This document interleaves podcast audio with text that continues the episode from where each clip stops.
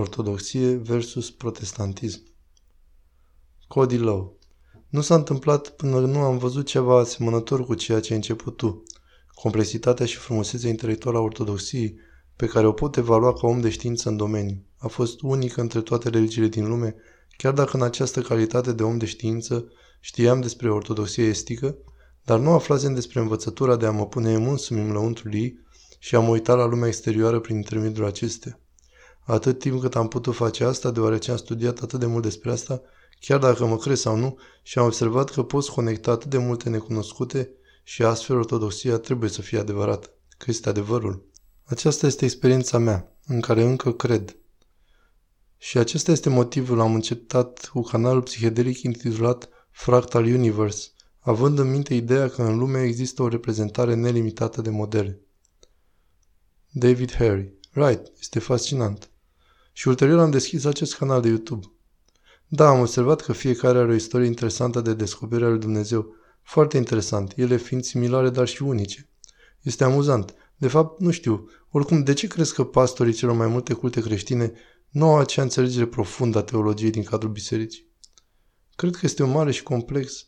Crezi că există o ultra-specializare a fiecărui cult și o focalizare a sa pe ceea ce îl individualizează? Da, acesta este un factor, dar ai zice că sunt o multitudine de preconcepții care conduc la asta și să-l transforme într-un fenomen cultural. Una dintre ele, cred, este conceptul de papalitate, care este o rătăcire.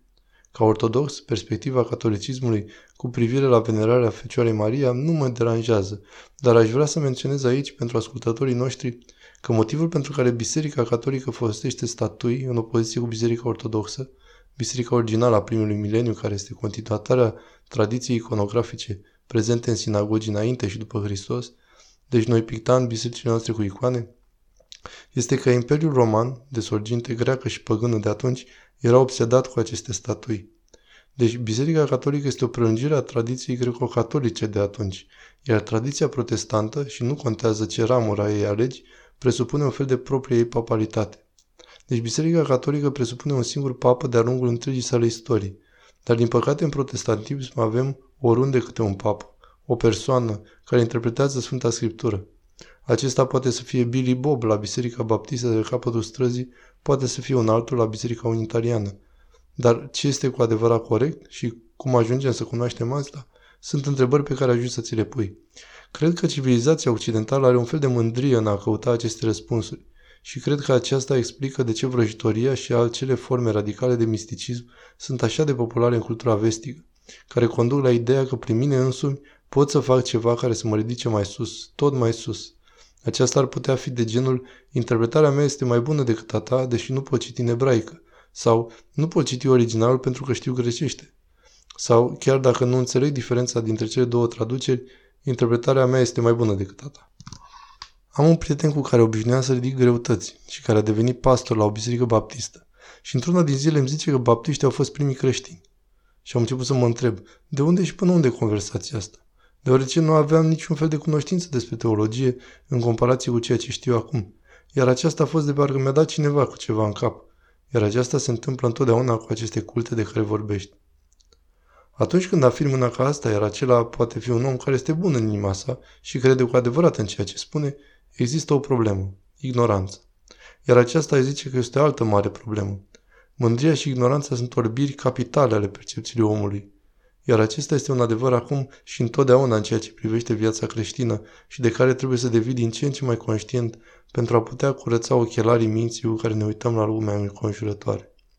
Când privești la câți oameni au studiat istoria bisericii, câți oameni știu despre sinoadele ecumenice, câți oameni cunosc că Sfântul Atanasie s-a ridicat la primul sinod și a argumentat, atunci când erau 40% pentru și 60% împotrivă că Hristos este întregime Dumnezeu și întregime om, iar datorită retoricii sale și a calităților oratorice în fața tuturor episcopilor, i-a convins prin logica sa că Hristos și prin el în Dumnezeirea noastră, fiind Dumnezeiți de el, care este un pod către divinitate, trebuie să fi fost în întregime Dumnezeu și în întregime om. Iar apoi, utilizând argumentele filozofice ale ipostaselor și ale Sfintei Scripturi, dar și altele, i-a convins pe aceștia. Aceasta s-a întâmplat la primul sinod. Bineînțeles că întreaga creștinătate avea pe atunci concepția că Hristos este Dumnezeu, dar acest lucru s-a dezbătut la primul sinod când majoritatea în biserică era ariană. Deci oamenii nu cunosc istorie, sunt ignoranți, deși există posibilitatea alegerii în această era informației. Cred că în legătură cu ortodoxia, dar și cu creștinismul la modul general, în timpul din urmă, după 2006, dacă dorești să cunoști adevărul, îl poți găsi. Ortodoxia a fost una din acele vechi credințe care au ajuns în Statele Unite mai târziu. Au avut budismul, hinduismul, islamismul, care erau aici înainte de ortodoxie. Revoluția bolșevică și Uniunea Sovietică a fost ceea ce au propulsat atât de mulți oameni să vină în Alaska și de acolo aici. Au fost cu pregădere ruși, am avut greci și alții. Biserica Sfântului Augustin din Florida este prima biserică ortodoxă greacă din Statele Unite. Oricum, nu a existat un fenomen de masă. Au venit o mulțime de creștini ortodoxi, dar ca fenomen de masă am avut numai pe ruși. Este interesant că ortodoxia este cea mai veche formă de creștinism, fiind expresia cea adevărată pentru primii o mie de ani. Cea mai veche dinastie domnească din istoria lumii a fost instituită în timpul Imperiului Bizantin, care a fost un imperiu creștin-ortodox. Iar cu toate astea, lumea occidentală are această concepție că după desfințarea Imperiului Roman a apărut Carol cel Mare, ceea ce este o înțelegere complet greșită, deoarece întreaga istorie a Imperiului Bizantin este lăsată în afara atenției oamenilor. Iată de ce cred că oamenii în Occident sunt ignoranți cu privire la istorie și există această preconcepție de mândrie că vor găsi adevărul prin ei înșiși, ceea ce este un impuls gnostic. Acesta este și argumentul cercetării mele cu privire la transumanism și apariția sa ca o nouă paradigmă spirituală, că acesta este eminamente american, deoarece se bazează pe ideea că vom putea face prin propria noastră voință. O vom crea, avem tehnologie, o face progres, atinge noua frontieră, toate aceste lucruri.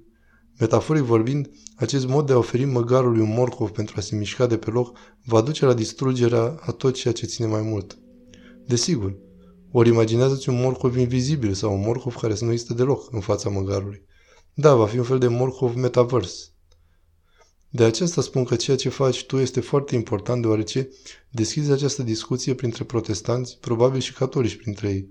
Din propria experiență știu că fiecare creștin care trăiește cu adevărat mesajul lui Hristos caută să aibă această lămurire pe care tu o oferi pe canalul tău.